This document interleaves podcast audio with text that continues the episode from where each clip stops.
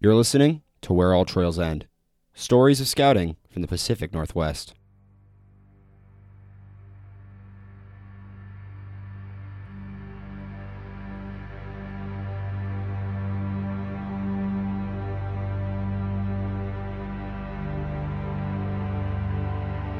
But why, some say, the moon?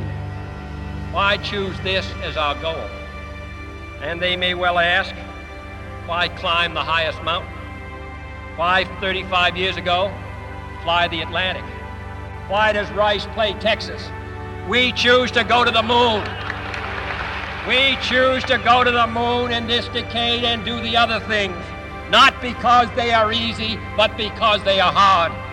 Because that goal will serve to organize and measure the best of our energies and skills. Because that challenge is one that we're willing to accept, one we are unwilling to postpone, and one we intend to win, and the others too.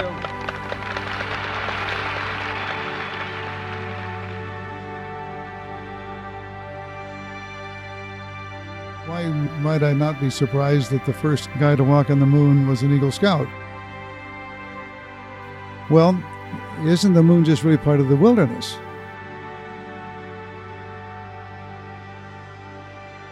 I went on two hikes in the Olympics with uh, some of the staff guys. I think the one where uh, this happened was on the first one, which was uh, a climb of deception. So we, we um, did it one weekend, took off and, and climbed Deception. And Sputnik had just been put up. And, sir, here we are camped in there. Um, and uh, all of a sudden we see Sputnik overhead. Uh, it's flashing, I think it was tumbling is why it was flashing. It's, picking up the, the sun's light. Uh, and it was just plain eerie. Scary, really, in a sense. The, the Russians are up there. You know, they put that thing up there, and we didn't. We didn't get up there uh, until after they did. Uh, really kind of scary. This was this was the Cold War. I mean, to think the Russians are ahead of us, they're up there. At the same time, though, um, it, it was part of a wilderness experience because you're out there, you're looking at a very bright sky. You can really see the sky. No lights around, no light pollution. So it, we probably saw it better than most people did. And uh, in a sense, I think I was thinking about what that really means. As an Eagle Scout, they hiked places uh, out in the wilderness. They had to really work to get there. And you see, you see the moon from the forest, from the mountains, and it's another part of the wilderness on beyond there. It's uh, like a mountain peak. So they, they get out there and they become the, make the first ascent on the moon in a sense, like it's a mountain. It's great training because you're very disciplined. You know that uh, you get tired, but you can keep going. Uh, you learn all that as a, as a kid, and it stays with you. I think that um, the history of, of Parsons partly leads up to that.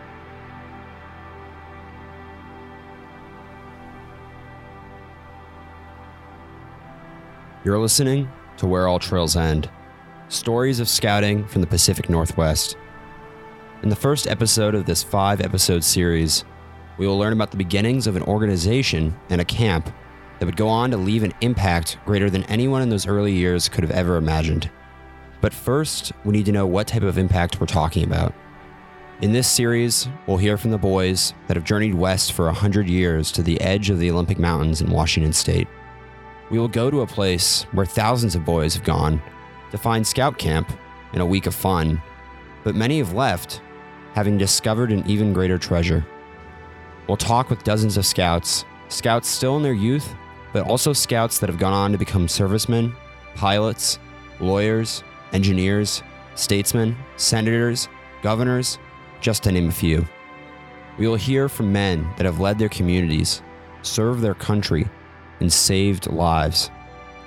We will mainly focus on telling the stories of scouts from a 100 year old Boy Scout camp, Camp Parsons, because of their uniquely rich history and setting.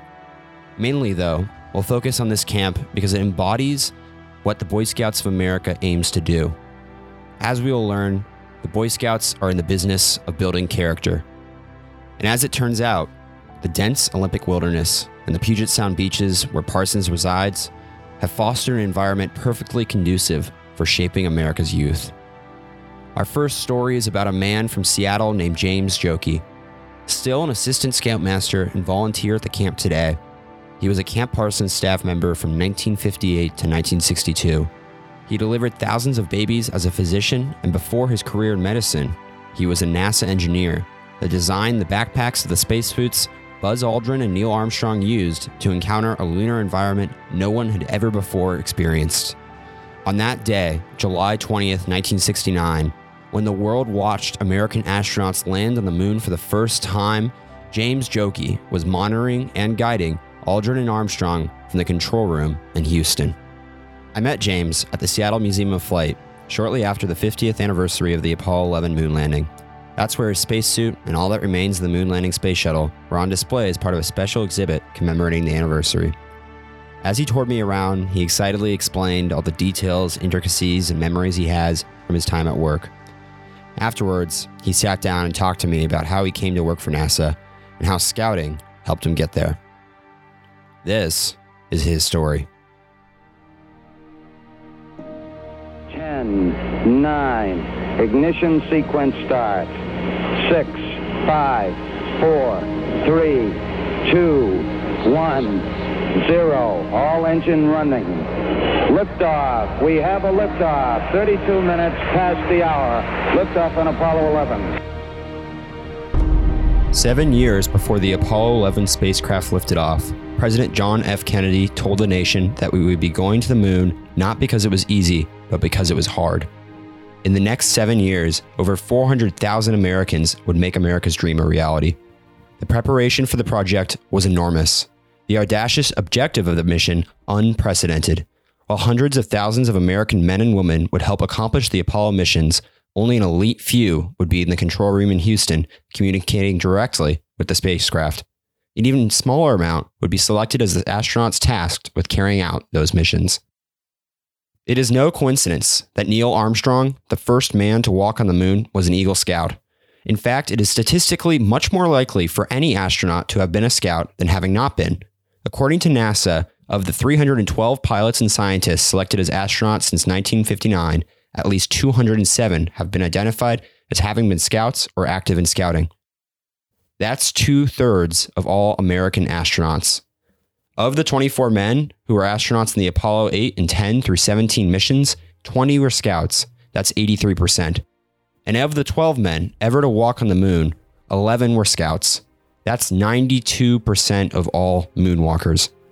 So, as it turns out, when John F. Kennedy compared the moon to a mountain and told America that we were going to climb it, when he told America that we would be embarking on the most hazardous and dangerous and greatest adventure on which man has ever embarked, it appears his words piqued many of America's young scouts' interests.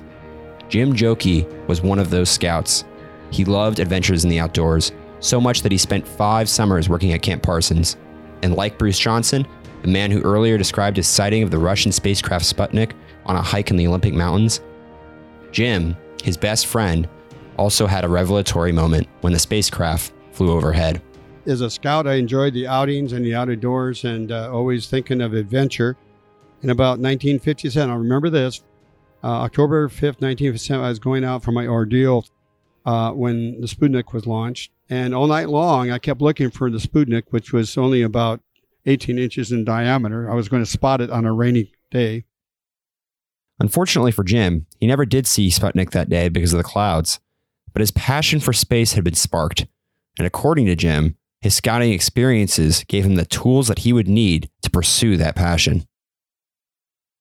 I, I always tell the scouts I have, I'm a scoutmaster, the fact that you can achieve a goal and that's what scouting. Everybody joins scouts, and in several say, "Well, yeah, I think I want to become," or a lot of them say, "I want to become an Eagle Scout." But achieving the goal, uh, you know, working your way through the ranks, earning those merit badges, and and doing all the things you need, Star Life and Eagle, it's it's a real project, and but it, you're achieving a goal and object, and learn that through the scouting program, and then uh, going to uh, the University of Washington I knew that my next goal for me to go work on and on, say in Houston or NASA, was to satisfactorily get a degree in engineering, and then take that on once I got down to NASA to become the number one flight controller for the backpack space AMU was to do all those extraordinary things such as go to altitude chambers, uh, zero G, so that I was the most knowledgeable person and I was ready for any complication and problem that happened. It wasn't just drive that Jim had developed, but also an understanding of the grit that would be necessary to advance above the competition. If he was to succeed at NASA, he would need not only to do his job, but be better at it than everyone else. Fortunately, Jim had some experience with starting at the bottom, notably his first year working at Camp Parsons. In 1958, my good friend Ernie Keller and myself, we applied for staff, and we were fortunate enough to be selected for the kitchen crew, which is doing the dishes. We made a whole $40 a month. We were the only paid first year staffers. And uh, being thrown into a new situation, now we're staff and not campers, all the new environments and people that we met, which became bonds and friendships forever. And uh, during that time, we, we found the areas of interest. Mine was aquatics. Ernie was more in, interested in, uh, I think it was the program part, all that. But uh, we all look forward to different activities and uh, kept returning and returning. Jim used his free time during that first summer at camp to go help the beach staff whenever he could. After all, that was the part of the camp he hoped to someday work in. The beginnings of Jim's times at NASA sounded all too similar. I was selected to work on the backpack spacesuits, and this whole thing is called EMU, Extravehicular Mobility Unit, extravehicular outside the vehicle mobility, you can walk uh, unit. And, uh, and so the, I figured if I'm be the expert, I needed to know all there was. So I volunteered as a test subject. So I was a suit test subject. I did zero G in the Vomit Comet. I did uh, centrifuge work gave my shot uh, with the acu- uh, occupant in my leg. I uh, went to altitude chambers, did all that so that I would know everything is about the spacesuits and backpack when I would be monitoring them when they're on the moon. As it happened, Jim received what he had worked so hard to earn. On July 20th, 1969, he was sitting in the front row of the control room in Houston, Texas as a flight controller, I'd be in on mission control, looking at the data for Neil and Buzz. We practice, we practice, we make mistakes, we learn, they give us things.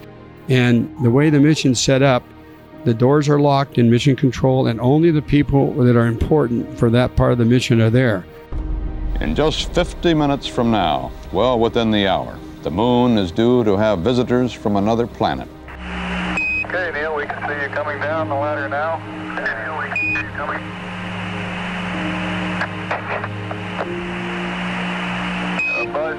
Houston, F2, I'm at the 1 160th second for shadow photography on the sequence camera. The, the descent was very important, and we all listening to it, but we were not in the mission control. And then after they successfully landed, we knew Neil was going to move up the time, and the minute he did, they unlocked the doors. They chased everybody out. And that, that's when it really hit me that I'm going to be walking through that door, sitting on console, and be responsible for the lives of two astronauts that are 240,000 miles away. Although the surface appears to be uh, very, very fine grained as you get close to it, it's almost like a powder. Ground mass uh, is very fine. I'm going to step off the LM now. It's one small step for man, one giant leap for mankind. Oh boy. Boy. okay, we're going to be busy for a minute. Wally, say something. I'm speechless. Um, it was a very exciting, but very, I would say, anxiety sort of moment. But Julie plugged in. We were all professionals. It, it worked perfectly. And when it was all finished, the guy sitting next to me, my back, I said, We did it, Joki. And he hit me so hard, he knocked me right out of my chair. When the mission was all over, my backpacks were all thrown out. Once they threw the backpacks out and they're going to sleep cycle and we're through, you, you walked out of mission control and, you know, it was almost a depressive. So you walked out and you could see the moon and you're starting to think, geez, my God, we did it. They're there. And my backpacks work. So getting home and trying to sleep that night was really difficult, very emotional. Man's dream and a nation's pledge have now been fulfilled. The lunar age has begun. How easy these words are rolling off our lips now man on the moon, a walk on the moon. And yet, uh, to say the words and to stop just a moment to think about them still sends a shiver up and down the old spine. going back to scouting, the fact that the leadership, because that's what let out. You know, your assistant patrol leader, patrol leader, senior patrol leader, working through the merit badge. You're, you're learning how to develop leadership skills and how to educate. These are people who want to accomplish uh, something. You know, they, they have an effort in, their mind. In this case, well, I want to be, but to do that, I'm going to have to do some work. I'm going to have some initiative. I'm going to have to work my way through the ranks. I'm going to develop my work ethics. I'm going to work things along those lines, management, whatever it is. And those are tools that, again, you would use whether you're building an IBM computer or flying an airplane, is working your way through the necessary requirements that need to be done to get there. And we got down to Houston. I always tell Kranz when I see him, you know, after I left, I tell him that when I deliver my babies, I'm using the same protocols and mission rules that we used at NASA that you satisfy the mission rules or find another doctor. Jim Joki was just 26 years old when the first men landed on the moon. Because of his role in that project, Joki made the news himself 50 years later. Welcome back. When astronauts Neil Armstrong and Buzz Aldrin stepped onto the surface of the moon 50 years ago, the whole world looked on in awe. But for the men and women back in mission control, the two and a half hours the Apollo 11 astronauts spent exploring was a super high stress experience. Ballard's Dr. Jim Joki was there that epic day, right in the front row of Mission Control, part of the team responsible for developing and testing the moon suits and the backpacks that the astronauts wore, and he joins me now. This is amazing. July 20th, 1969. Humans step foot on another world for the very first time. Very fine grained as you get close to it. It's almost like a powder. And a young man from Seattle is right there with them. The mission was sweet. Jim Joki was a NASA engineer. My assignment was life support. He helped develop and test the spacesuit backpacks, providing everything needed to stay alive. You're listening to Where All Trails End Stories of Scouting from the Pacific Northwest.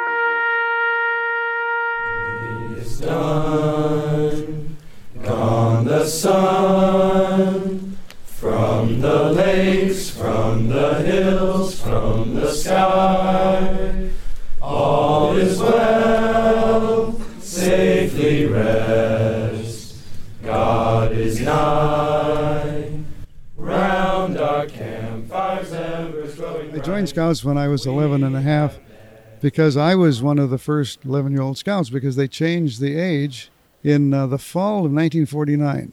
I, I was a paper boy for my den mother, and, and she told me one time, "Well, you know, you know they've lowered the age, so you you can go into Scouts because you're 11." So, boy, did I ever want to get in, into the Boy Scouts. So, I become a Scout in about January, uh, 11 and a half, and um, that was before you came to to camp with your troop. So a lot of times, though, boys came together from the same troop, two or three friends. So anyway, at a troop meeting, they hand out a 1950 camp brochure, and they say, well, "We're going to go on the second session. So um, if you're signing up for it, sign up for that one." So I go talk to my mom, and she signs me up. And then she says to me a few months later, uh, "How many other boys are going?" I don't know. I start asking around and find out nobody's going but me and I'd never been away from home before, but I uh, I really like Scouts, so I said oh, I'm going to do this. So they take me down uh, one morning to go to camp, and I get on a boat with a bunch of other kids because everybody went by boat, and we, we we got on a boat called the Concordia. And we went through the locks, and then we took this sea voyage of a few hours off to Camp Parsons. Well, if you're only 11, this becomes a magic ride. I mean, this is unbelievable. You're crossing the water and and you uh, it seems like you've been on the boat for hours and hours and hours and hours or days. And we came around the Toandos Peninsula on a nice beautiful day in late June. And we could see the Olympic Mountains and all their snow dazzling above the water. And one of the older boys points to the house on the end of the pier which there was a house on the end of the pier then. And he says see see see that that's the the shoreline that's Camp Parsons. And I'll tell you it was like I'd gone to Oz or somewhere. It was this magical place. I felt I was totally different from anything that I'd ever experienced before, and that's a great way to come to camp. But when I was a scoutmaster, the old propeller was still running up there, the Sea Scout ship. And uh, I brought my boys up on it because I thought I wanted them to have that same wonderful experience of, of crossing the sea to camp. It was like you're in a whole different world. So it was like a paradise for boys. I think it, it was just such a great place. Still is. Still is. 11 year old Bruce Johnson thought he had gone to Oz. And I can assure you, he's not the only one that feels that way when you're at Camp Parsons. I don't know, maybe it's the dust or something, but it does, it gets it into you. Hundreds and hundreds of people who um, tell me their stories about when they were a youth and camping at Camp Parsons. And I, I've heard stories of scouts coming across the Puget Sound in a boat. We don't do that so much anymore, but I mean, they're great stories um, to hear. And um, it's just got this aura to it. It's hard hard to explain. I'm not doing it justice, but uh, you really have to experience it. I think when people experience a week at Camp Parsons, they'll get what I'm saying. It's it's uh, just becomes part of who you are. It just becomes who you are. Hmm. If you've never been to Camp Parsons, that line might sound exaggerated. However, his comments speak directly to something I noticed over the dozens of interviews I conducted for this series. So many of the former staff members and scouts told me stories of experiences they had at Parsons that changed their lives. Several told me that their first jobs at Camp Parsons made them who they are today. I emphasize this not only because they told me that, but also because I've witnessed it in myself and in others. After their youth, many come back to volunteer, to bring their children, Several have held their weddings, and even a few requested Camp Parsons to be their final resting place. They've had their friends spread their ashes over the camp. This documentary series will tell those stories of the boys who have made the journey out to Jackson Cove in Washington State. In this series, I will take you to Camp Parsons. I will welcome you into the world of summer camp. You'll experience some of the songs, the skits, and the program features like the Pier Jump. We'll hear about past scouts and staff members, their youth, and their significant contributions they've made to their communities. And maybe some of you will discover what really is at the end of all trails. But if we are to do any of that, we need to first understand the aims of scouting.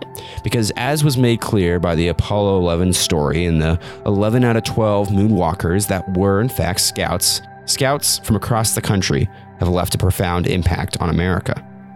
Camp Parsons is simply the frame of silver, and the apple of gold made beautiful and protected by that frame is the scouting method. Thus, to understand Camp Parsons, we need to understand scouting. When we come back, we'll look at how scouting in America began, the aims it sought to fulfill, and how it spread across the nation overnight to become the biggest youth organization in America. Then, having better understood scouting, we'll turn to Camp Parsons and try to find out what really is so special about that summer camp on Hood Canal. You're listening to Where All Trails End. We'll be back after this. You're listening to Where All Trails End stories of scouting from the Pacific Northwest.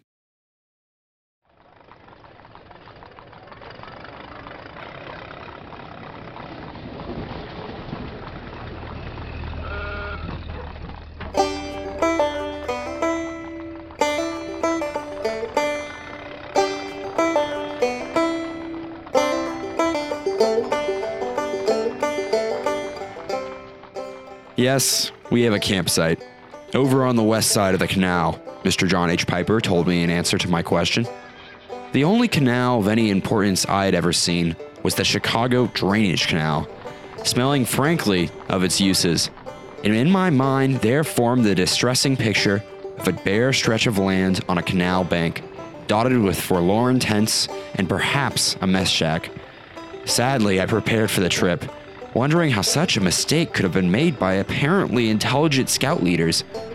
The next afternoon, we took a steamer across the Sound to Bremerton, a Navy Yard city, and then a stage across the Kitsap County Peninsula. And just at dark, we reached Seabeck. Here, a cool wind blew in from an expanse of water whose extent was not apparent. What's this? The ocean? I asked. We had certainly come far enough west from Seattle to reach the Pacific, I thought. And the lapping of sizable waves on the beach and the name of the little port combined to strengthen the impression. Oh no, said Piper with a hearty laugh. This is the canal. So, this was Hood Canal, five miles wide, a great saltwater arm of the sea. This was the canal on which our camp was located. 13 years of scout adventure, Stuart P. Walsh, 1923. Welcome back to Where All Trails End Stories of Scouting from the Pacific Northwest. Later, we will return to Stuart P. Walsh's book. Published almost 100 years ago, it offers firsthand accounts of some of the incredible adventures Camp Parsons scouts experienced during those early years. In the first half of this episode, we heard about how scouting on the Hood Canal prepared a young man to assist Neil Armstrong in landing on the moon. We learned that his scouting background was not unique at NASA. In fact, statistics show it's more likely for an astronaut or NASA engineer to have been involved in scouting than not. Before we hear more exciting stories of the scouts of Camp Parsons, we need to go backwards, all the way to the beginnings of both Camp Parsons and the scouting movement in general. There's no sense in hearing about the impact of scouting if we don't attempt to understand why or how it has affected America.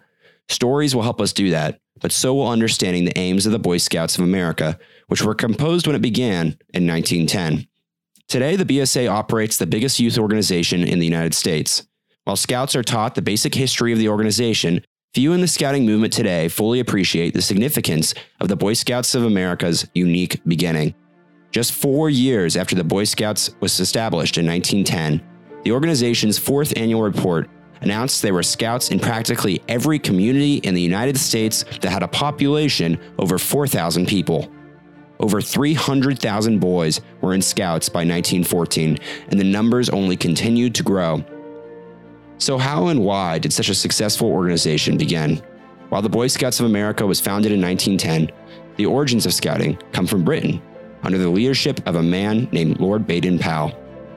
In July 1907, a British officer, Lieutenant General Robert Baden-Powell, conducted what must have seemed a rather strange experiment especially for a military man. He took a group of 22 boys on a camping trip to a tiny island off the south coast of Britain called Brownsea. The boys were an odd mixture, especially for that time, since Baden Powell had deliberately chosen them from several different classes farm boys, poor urban kids, and even the well off. On Brownsea Island, Baden Powell divided his boys into four patrols the Curlews, Ravens, Wolves, and Bulls. Each boy wore a metal fleur de and if he could pass a few tests, he could add a metal scroll bearing the words, Be prepared. What Baden Powell had founded on that far off little island was nothing less than the Boy Scouts of the world. The lightning fast spread of his movement from nation to nation is a phenomenon of our time. And just three years after Brownsea, the Boy Scouts of America was founded because an unknown English scout guided an American through the London fog, refusing payments for his good turn. When William Boyce returned to the United States, he began laying ground for the organization he would incorporate on February 8, 1910, the Boy Scouts of America. To gain as much backing as possible, a conference was held on June 21, 1910, where 34 representatives from various organizations interested in America's youth came together. They created the first committee of the Boy Scouts of America. Shortly after, the President of the United States, William Howard Taft, agreed to serve as the honorary president of the organization. Former U.S. President Theodore Roosevelt serves as the organization's honorary vice president, and several other men with national reputations accepted membership on the National Council. And on February 14th and 15th, this National Council met at none other than the historical East Room of the White House.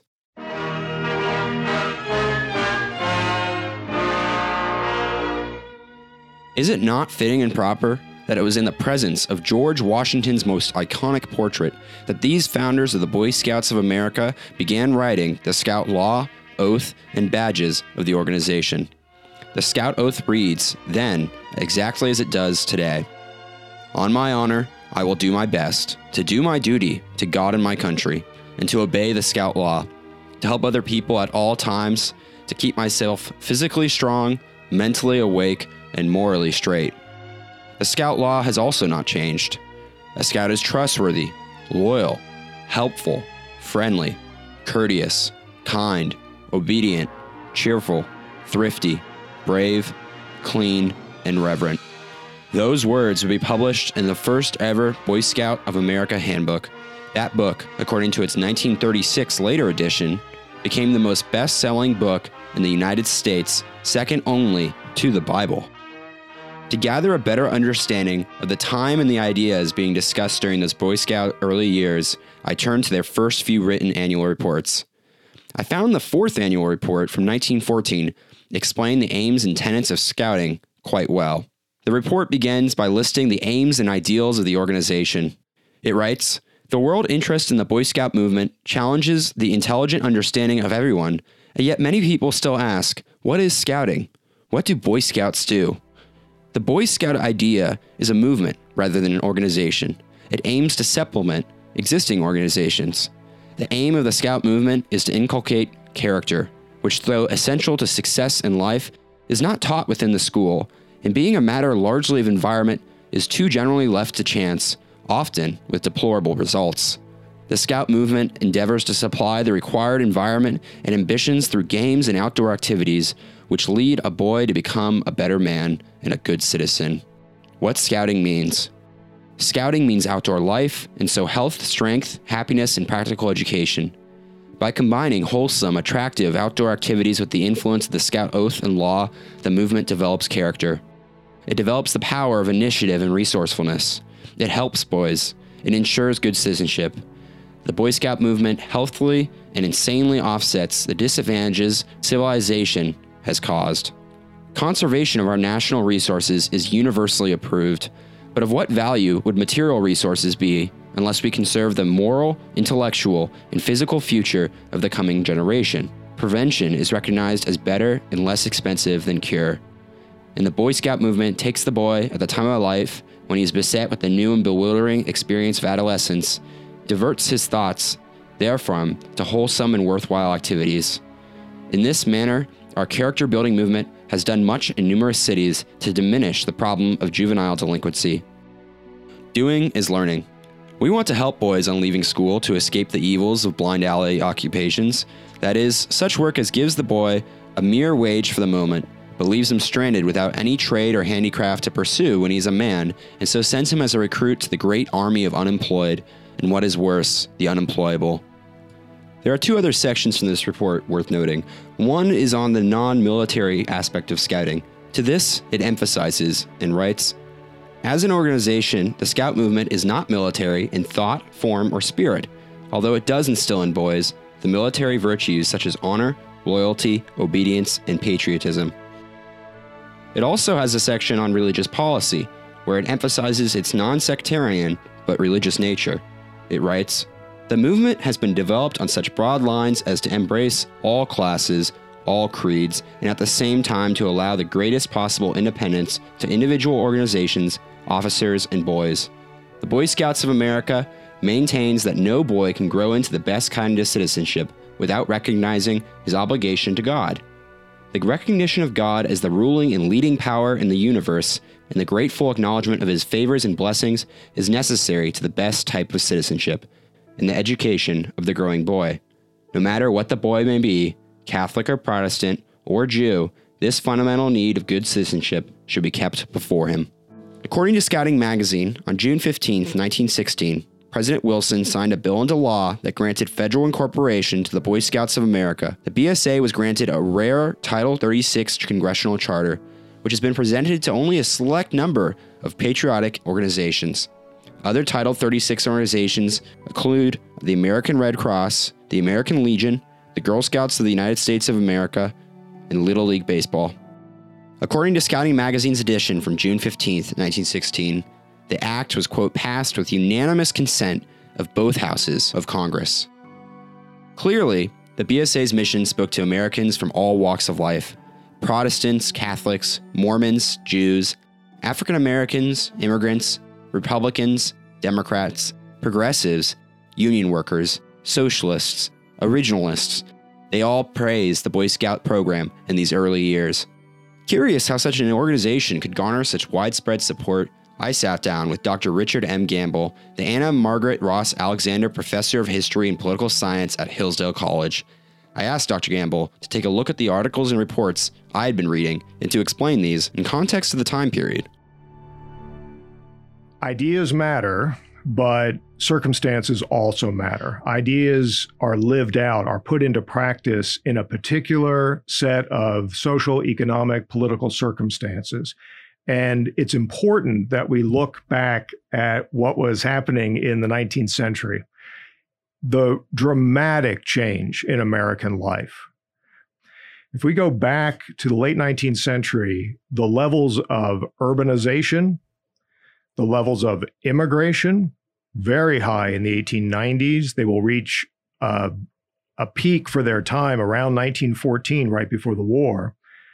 We find uh, high levels of industrialization.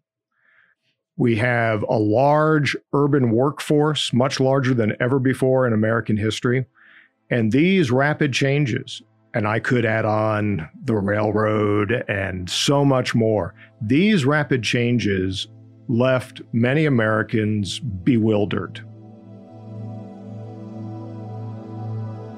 The progressives argue that these changes in American life cannot simply be left alone to run their course, to run their natural course. If we think about some of the trends of the late 19th century, some of the anxieties of the late 19th, early 20th century, widespread, even beyond the progressive movement. Anxiety about America's rapid growth in wealth and well being, in luxury. We can even think all the way back to ancient concerns in Rome about what happens when you become very wealthy as an empire, right? That what comes after that is decadence. And there is a widespread anxiety in, in 19, late 19th century America, early 20th century, that material prosperity was making America soft, making America weak. Uh, that especially the, the young men of America, the boys of America, were not facing the challenges. Uh, and, and this was something of a cliche at the time, but everybody's talking about the end of the frontier, mm-hmm. the loss of the pioneer spirit. Uh, our young men are being raised in material comfort. They don't know the value of a dollar, they don't know hard work anymore. They are. Uh, protected from becoming full adults. Uh, and some of these, you know, annual reports and founding documents make reference to that. They even use the term juvenile delinquency yes, as one yes. that they are aiming to combat. Right. They're worried about the gangs in urban areas, the the rough crowd, and that the boys uh, don't have enough to keep them busy anymore. And maybe that's a reflection of fearing that they don't have chores, they don't have farm labor to help uh, to help with in the family. So the boys are being neglected. Uh, their formation, their character formation is being neglected, and they don't understand anymore that life is hard work. And you see this everywhere in Teddy Roosevelt this fear of the loss of manliness. He even defended the Spanish American War in a speech he gave in 1899 uh, called the strenuous life, there it's it's almost an exaggerated version of this fear. Hmm. We we no longer live the strenuous life. So yeah, it's it's fair to say then that progressives during that time period, at least the early progressives, were much more concerned with personal character. They, um, yes, they were. I think that's right. Even though now this sounds like a paradox, yeah. because they're talking about collective responsibility. They're hmm. talking about mass organization. But so perhaps it's significant that the Boy Scouts is envisioned from the beginning as a mass organiza- organization, as a national organization, and, and really part of an international movement for the sake of the next generation. So it's a it's a big solution. It's a, a mass solution to problems that they would also say are matters of individual character.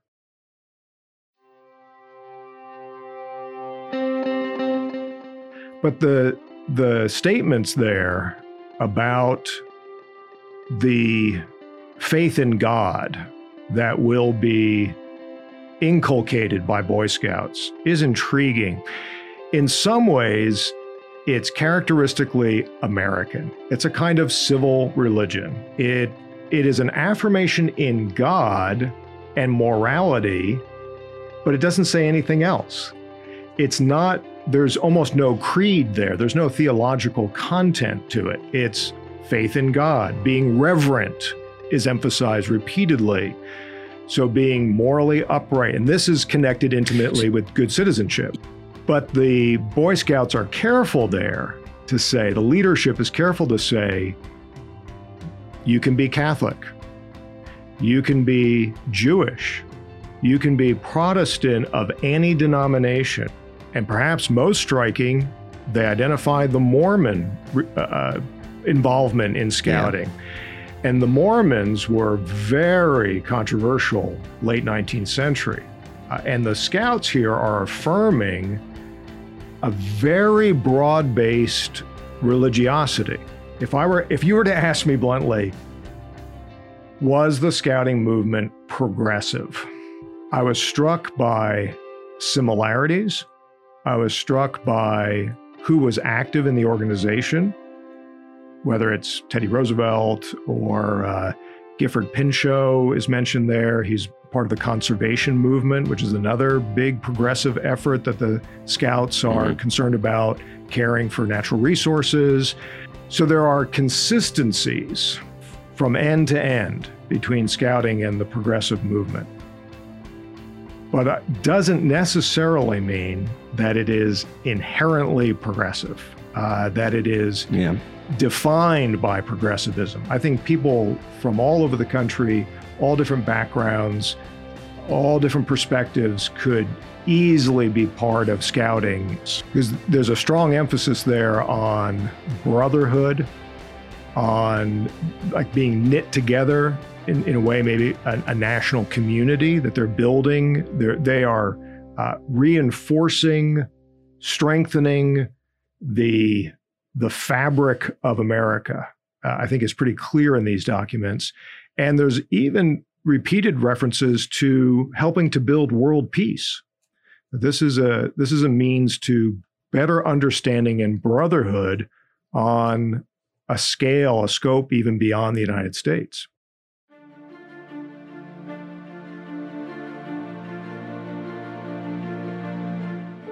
Gamble's commentary helps put into context the struggles and concerns Americans experienced at the time of the Boy Scouts founding. It helps us understand both the intellectual roots to the Boy Scouts' aims, but also how such a program appealed to Americans from all walks of life. No doubt, the BSA was founded to cure America's young men from the problems of their time. Among those problems was a changing economy, a larger and more diverse population, and the concern that these changes were causing America's young men to lose the brotherly affection and sense of purpose needed to be good citizens. But what does all that mean for Americans today? Does America still require the antidote to society the Boy Scouts were established to provide? Is scouting and the values it teaches still effective? In the next four episodes of Where All Trails End, we'll continue hearing stories from generations of scouts who attended and worked at one of the most prominent camps in the country, Camp Parsons. You will get the chance to immerse yourself in the wilderness thousands of scouts have called home. You'll explore a camp rich in traditions carried over by the 101 continuous groups of young staff members that have operated the camp since 1919. Only then will we find those answers.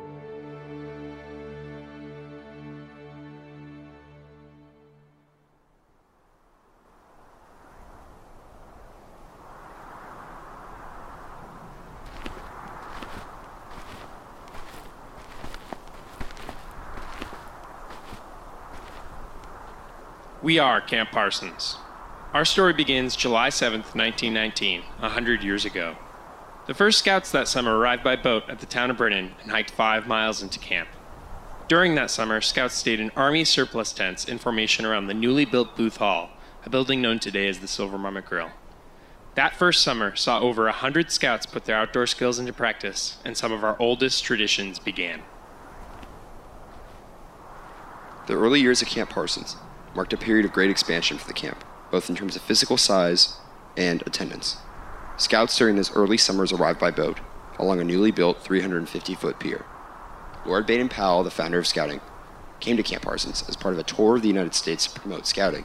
He was very pleased with what he saw, and Camp Parsons continued to grow to become one of the premier scout camps in the nation. Established in 1927, the Order of the Silver Marmot was originally designed as a reward system to recognize honored campers. Members of the Order can be seen wearing a leather square around their neck as a symbol of their membership. The four sides of the square represent the four-sided responsibility of every marmoter duty to God, duty to family, duty to one's own country, and duty to scouting. The Order continues to induct distinguished staff and scouts to its ranks still today. Camp Parsons scouts, under the leadership of the staff, ventured high into the Olympic Mountains. Those Olympic mountain hikes became permanent program features.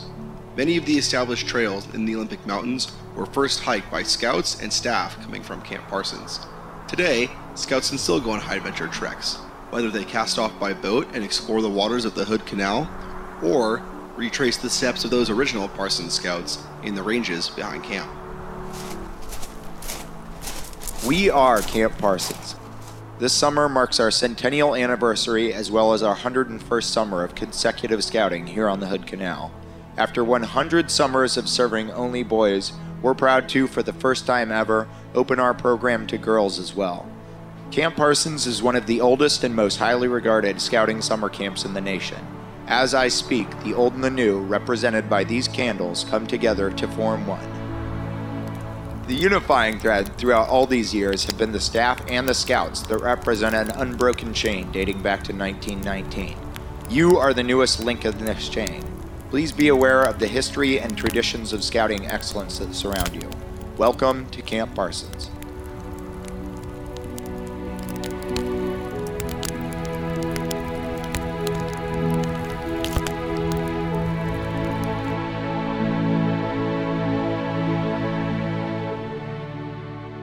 Just 12 years after Brownsea, in another country, thousands of miles away, across a great ocean and a vast continent, a group of boys came trudging down a road that skirted the shore of a pristine arm of the sea. It was the month of July. The boys represented different classes and even different races. They were organized into patrols, and on their uniforms they wore pins with a de lis and a scroll that said, Be prepared. They ended their hike that day at a place called Camp Parsons, and they, like the boys at Brownsea, would never be the same. When Parsons opened in 1919, um, we didn't have a tradition of hiking in the mountains, in the Olympics at least. We had one of hiking in the Cascades, though, because after the camp closed, a lot of the Parsons uh, scouts from the first summer went on the annual climb of Mount Rainier, which was led by the first camp director. So uh, he leads the, the scouts up there, and uh, he got um, 28 kids, near as I can figure from the newspaper reports. He got, got it to Camp Muir, which is the jumping off place to climb the summit. Only 14 of them set off for the summit, and they all made it. None of them had to drop out. I think they were very careful about choosing them. One of them was 12, and he, and he, he was also at Parsons that summer. That's a 12 year old boy. You had to be 12 to be a scout then, and several of them were 13. They're really young kids. So you start out that way, and you can do almost anything. You just, you just, you, that grows up into you. Uh, take the challenge, keep going. We're, we're talking about um, 1920 now. We we start to explore the Olympics, big time, and by 21, 22, 23, they have found Mount Constance uh, or Lake Constance anyway. It was referred to as the almost mythical Lake Constance. They knew it was there somewhere, but try to find it. It was very difficult. A lot of the trails were um, blazes on trees, if you could find the blazes on the trees. Maps weren't that great. Uh, first time they tried to climb the brothers, they ended up climbing something and looking across, and there across a deep valley was the brothers. With a height of 14,410 feet, Mount Rainier is the fifth highest mountain in the continental United States. And as Johnson mentioned, the feat was considered so incredible back then, the young scouts that summited the mountain that summer made the Seattle papers. In the next episode of Where All Trails End, we'll focus on the Camp Parsons High Adventure Program. We'll tell the stories of the staff and scouts that trailblaze their way through a mountain range that's been called the last frontier of the continental United States. We'll even hear from one young scout who took what he learned in those isolated mountains and applied it to his later work as governor and U.S. Senator. a buddy from his time at Camp Parsons, as it would turn out, would end up saving him big at one of his meetings in the Oval Office. If you enjoyed this podcast and want more information, or if you would like to receive an update when the next show comes out, please log on to www.wherealltrailsend.com. That's www.wherealltrailsend.com. You can also follow Ben underscore DIETD on Twitter. This podcast has been made possible by Hillsdale College. Excerpts from this podcast have been taken with permission from the Boys of Summer by Michael Bruce Johnson. You've been listening to Where All Trails End Stories of Scouting from the Pacific Northwest. I'm Ben Dietrich, Camp Parsons staff member and radio host for Radio Free Hillsdale. Thanks for listening.